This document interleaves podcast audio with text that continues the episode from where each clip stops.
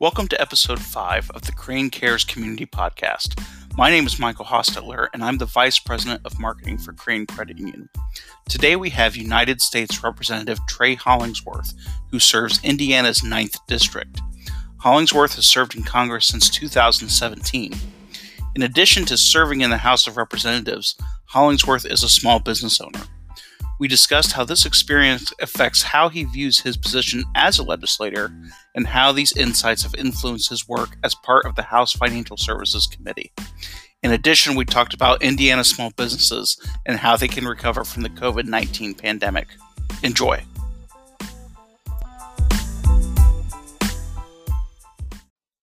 Congressman Hollingsworth, welcome to the podcast. How are you today? Great to be here. Thanks so much for having me we are uh, so excited to uh, to have you, me especially. I, I have the opportunity to work at our Franklin branch uh, for the credit union, and you are the uh, our representative here in the ninth district, and had the chance to speak to you before. So uh, definitely a uh, a great opportunity to, to get to talk to you today about the work you're doing in Washington and all the great work you're doing for the state. I, I wanted to start with, yeah. um, you know, since we're a credit union and and um, you know the work that we do in Washington to uh, inform uh, representatives like yourself about our legislative priorities is a is a very important part of what credit unions do, especially at the state level. And you're actually a member of the House Financial Services Committee, which is really great. Um, can you tell our listeners how that work uh, on that committee really affects the the daily banking life of our credit union members? Absolutely. And I love exactly the way you put it. So many of our credit unions, all the way across the district, all the way across the state, all the way across the country, come to Washington, not just to advocate for themselves, by the way, and what might benefit the credit unions, but really advocate on behalf of their members talk about the things that their members are seeing. Talk about the things their members are experiencing. Talk about the opportunities to serve those members in a wider variety of ways. And that's what's so exciting about working closely with our credit unions is that alignment of interest between members and the institution itself. And so I always love the opportunity to to meet with the credit unions, to talk with credit unions in district, to talk with credit unions across the state, because your issues are really your members' issues, and your members' issues are really, frankly, American issues. And we've certainly seen a lot of challenges over the last 12 months with the pandemic and the attendant recession. And we wanted to make sure in Washington that policy reflects the needs of American families, the needs of American businesses, and certainly the needs of our financial services system to be able to serve both of those. And so I, I am a die-hard banner waving believer in financial services ability to empower individuals to live better lives whether that's buying a home buying a car sending a kid to college getting a job finding temporary cash when you need help in between jobs it is financial services that truly makes so much of what we want to see happen in our lives happen for us. And so uh, my job is to make sure I'm advocating for you guys, advocating for the greater financial system so that Americans feel like their financial dreams are in reach. Now, now you mentioned some of those issues being um, more brought to the forefront by the pandemic. Is there anything specifically that that you have discussed that people are facing more now than ever as a result of COVID nineteen? Well, honestly, what hasn't been upended as a result of COVID 19, frankly?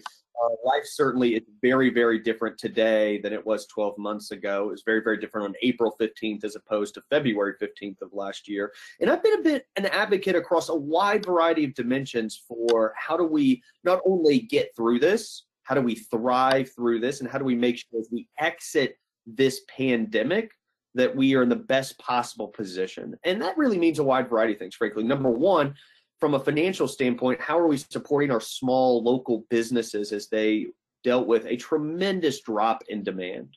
Right? How do we make sure that they retain employees and have the ability to pay those employees throughout that period. And we enacted a lot of policies last year to make sure that we were doing those things, whether it's the Paycheck Protection Program, whether it's expanding and extending SBA loans and payment programs there, whether it's in making sure that our employees that did lose their job had unemployment benefits, all of these things to help make sure that American businesses and the American economy got through that period as best as possible. And I'm happy to report frankly, that we've seen robust economic growth since the end of the recession, right? We had the largest drop in economic output recorded in the last hundred years for America. But luckily, if there is a silver lining to that, it only occurred over a five month period. And by June, July, August, we were already growing again.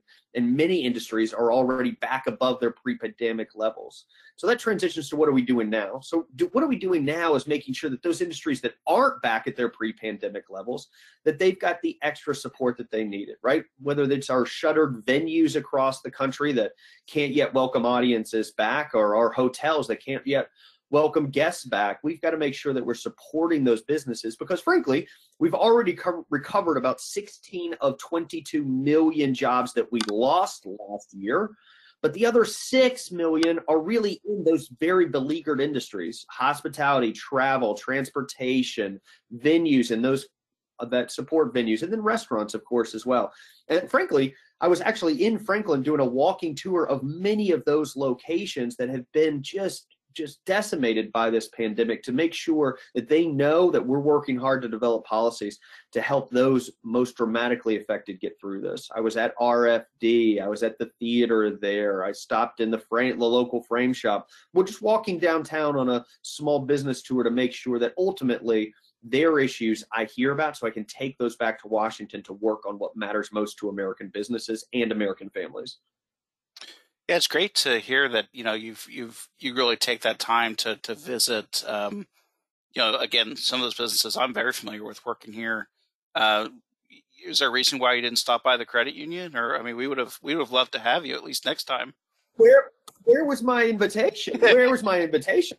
Absolutely. Well, I would love to stop by as soon as possible. Frankly, I think it is the most important thing I do which is getting out and listening to people, whether that's having town halls, having meetings with constituents, stopping by local businesses, hearing from expert groups as well. It's making sure I'm listening is the most important part of my job. So frankly, I'd love to stop by the branch if you'll have me.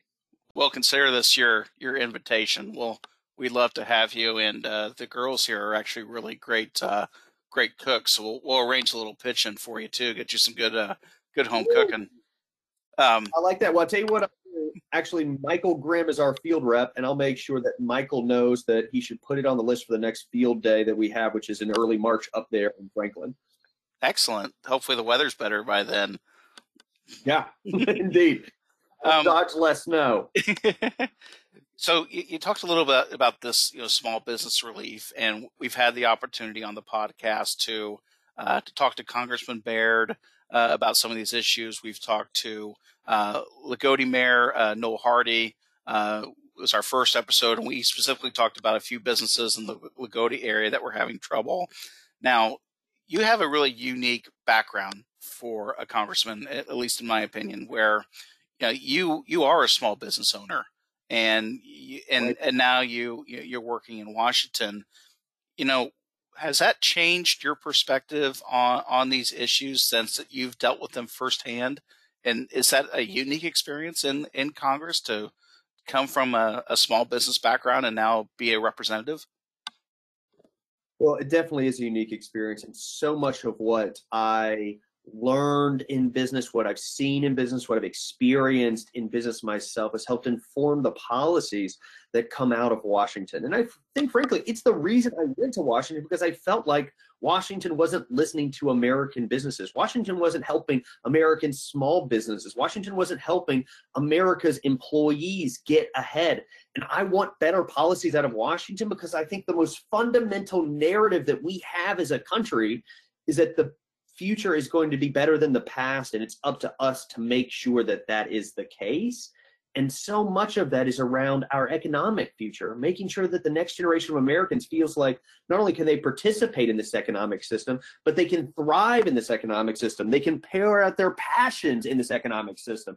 And so it's so important to me to make sure that the policies that emanate from Washington truly reflect the needs of American small businesses, truly reflect the needs of America's families.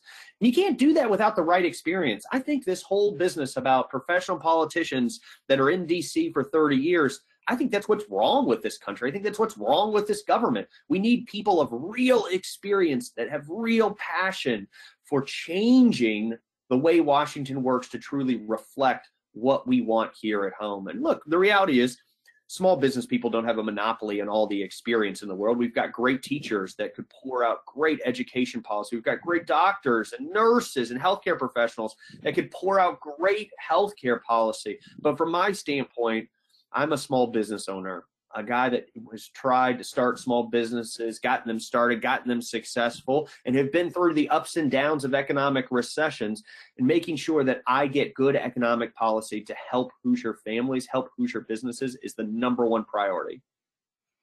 So one of the things you mentioned is that you want to make sure that you know businesses and their employees are prepared to to thrive in the economic system, and it's one of those topics that we've talked about before Crane, uh, the credit union, having such a close relationship and history with the Crane Naval Facility, of course, and now all the technology that is being built in that area to not only support Crane but uh, more in the fields of uh, fields of STEM, basically, you know, science, technology, and engineering, and things like that.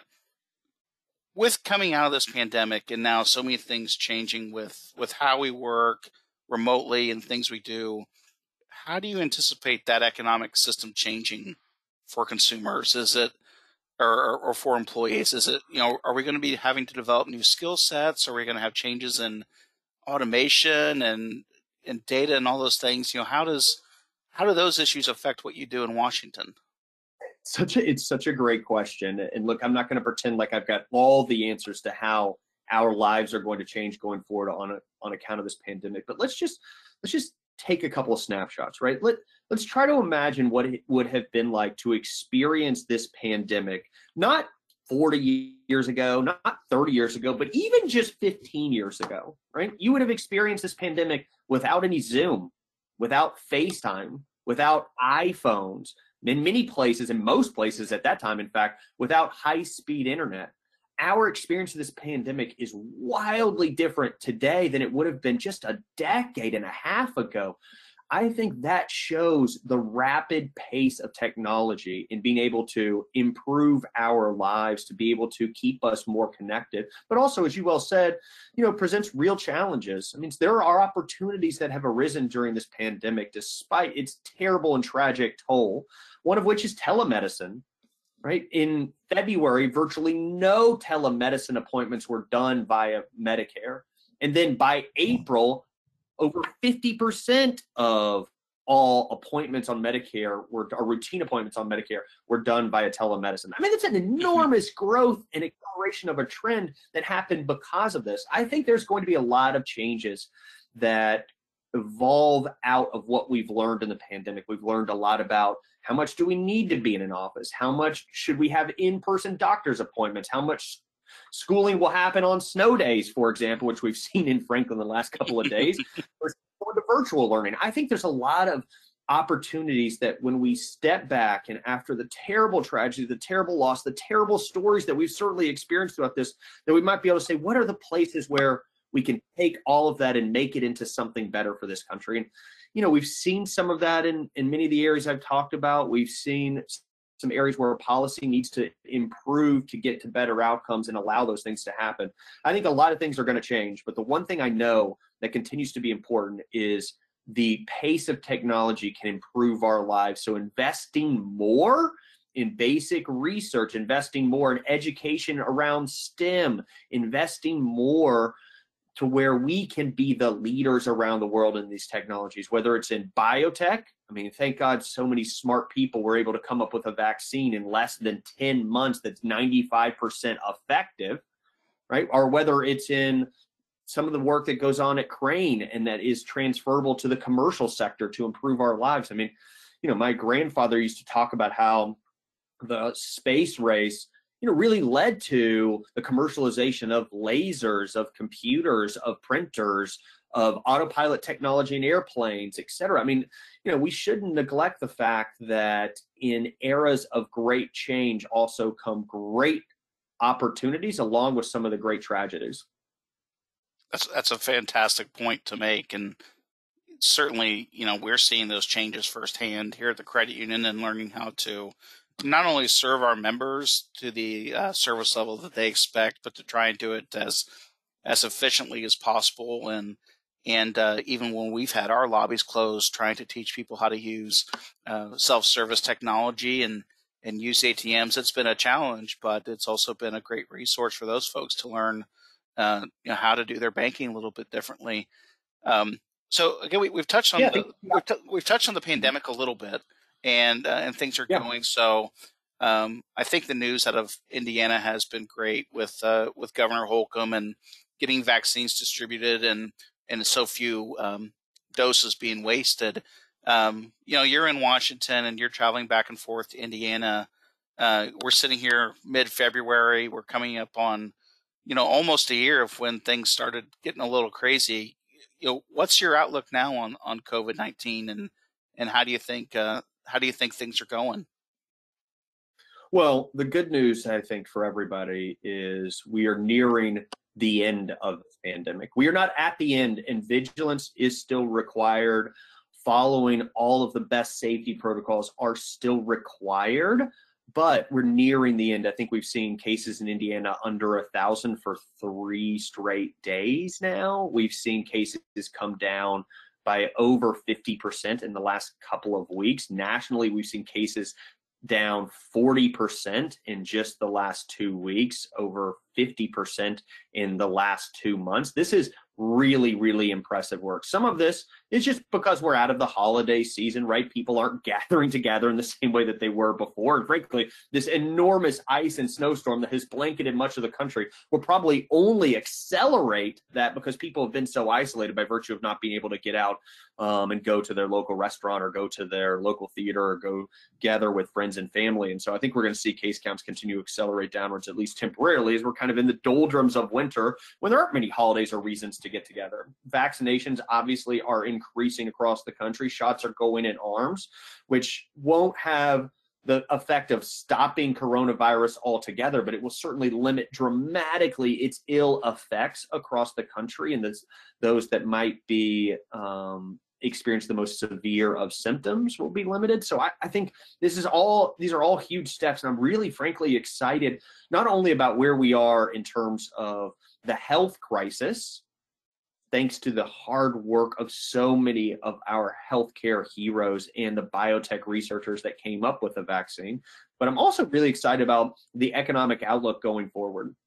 Provided we don't see terrible regulatory burden or job killing 15 dollar minimum wage going forward. I, I think that there's a real opportunity for the economy to boom going forward. We've seen $2 trillion in net household saving gains over the last 16 months. That's nearly 10% of the economy because people couldn't travel. They couldn't go to concerts. They couldn't go out to eat at the same way that they were before.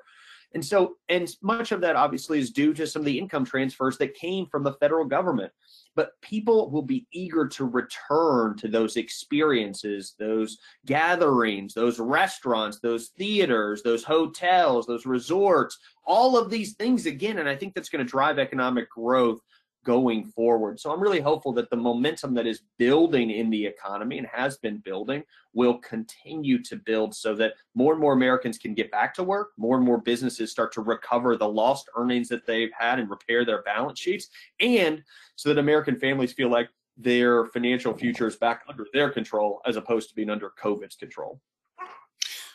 I want to uh, to move a little bit to you know kind of the personal side of of of uh, of what you do, Congressman. And, you know, I had a chance to, to do some research prior to talking today. And, and, you, and you brought it up earlier in our conversation. Um, you know, you're, you're an advocate for term limits in Congress. And you made mention of, you know, people who serve in, in, in Congress for, you know, 30 years or so. And, and I read somewhere that your plan is to only serve eight years in Congress, uh, which, you know, right. seems like a relatively short term considering some people who have been in Congress for a long time. Um, what do you think you'll do after you're done with Congress? Will you go back to being a small business owner, or are you going to take some time, play some golf, or you know what? What do you think you'll end up doing? Well, a couple things. Number one, eight years may seem like a short period of time, but having to sit in DC and see some of the terrible things you, you see in policymakers in DC and how the sausage is made, it feels like an eternity so far, um, not just like six short years. Look, I think that as Gandhi famously said, you have to be the change you want to see in the world. And I believe in term limits because I believe that the power of this country should be in the hands of the American people, not in the hands of the same 435 politicians in uh-huh. DC, cycle after cycle, decade after decade. And getting new experience into Washington is the key to solving age old problems in new and innovative ways. And the only way we get new people in Washington is to make sure the old people, and not just old by age, but old that have been there for a long time, get out of Washington. And so I, I, am the House's biggest proponent of term limits. I am the House's biggest proponent of lobbying bans to make sure that we get to a Washington that reflects the greatness of the American people, not just reflects the same 435 people with the same ideas cycle after cycle. And as for me, tell you what, my golf game is terrible. I've only played once in my life. Um, and so certainly won't be playing any golf. Want to make sure that I'm doing everything I can to help Hoosiers move forward every single day while I'm in office. One of the things that uh, we talked a little bit before we, we started the interview today, and something I was really interested in, um, you know, we're, we're, we're about this we're about the same age. You, have got me for, for, about a year, um, and I, I, was looking through your biography and uh, saw that you you know you've been married to your wife Kelly for for about seven years. You know, not not not a long time, and uh, you've got a, a new son, Joseph, and uh, I thought that was really unique for someone serving in Congress and was really interested to hear, you know, what, what that experience is like having a, having a young family and, and doing work in Washington and traveling back and forth to Indiana. And, you know, how, how do you manage those priorities with being a legislator and uh, having a young family at home? Well, it's such a it's such a thoughtful question. I appreciate you mentioned both Kelly and, and, Joseph. Look, my wife, I, and Joseph live down in Jeffersonville. Continue to live in Jeffersonville. We are not ever moving to Washington, and so it is very, very hard to to leave my wonderful family on Mondays and come back on Thursdays or Fridays and miss some of those tremendous experiences with my son or wonderful experiences as a family that we could have. But it's important. I want to make sure that everyone feels like their kid's future is going to be bright. And just like I want Joseph's future to be bright. And so this is an opportunity for me to play a small role in helping Hoosier families move ahead in some way, a small role in helping Hoosier families feel like their futures are in their control. And so, number one, it's hard. It's hard leaving uh, my my son who doesn't want me to leave on Mondays frequently um, and miss so many of the great experiences that we could have together. But at the same time, just like my small business experience informs better policy, having a little one informs better policy about education, about how we could improve our collective futures. And so I think that's really, really important. And again, it kind of reflects the fact that we want real people doing real things in Washington or before they go to Washington so that they get better outcomes for Americans while in Washington. And so it's certainly a personal challenge, but I think it adds to the texture of my understanding of so, so many of the issues that Americans face today, whether that's kids not in school and having to to teach them at home or trying to balance that work life and family life making sure that we everybody gets the opportunity to put food on their table and all of those things that are important to hoosier families. They're important to, to my hoosier family as well. Well congressman that's uh, that's what we love to hear and certainly uh, a hoosier at heart doing uh, great work for um, the citizens in the ninth district and the state of indiana and particularly, uh, we thank you for your work on the House Financial Services Committee and being such an, an advocate for credit unions. And again, would extend my invitation to make sure you stop in Franklin and, and come see us, and we'll make sure that uh, that you're well taken care of with a with a good meal and a good conversation. And uh, again, hopefully see you around Franklin soon. I appreciate your time today. I know you're very busy, and thank you for taking the time to to record this podcast and speak directly with our members and listeners. Thank you so much, Congressman. I'm delighted to do it, and I can't wait to see you soon. Everybody be safe with that snow out there. Thank you, sir.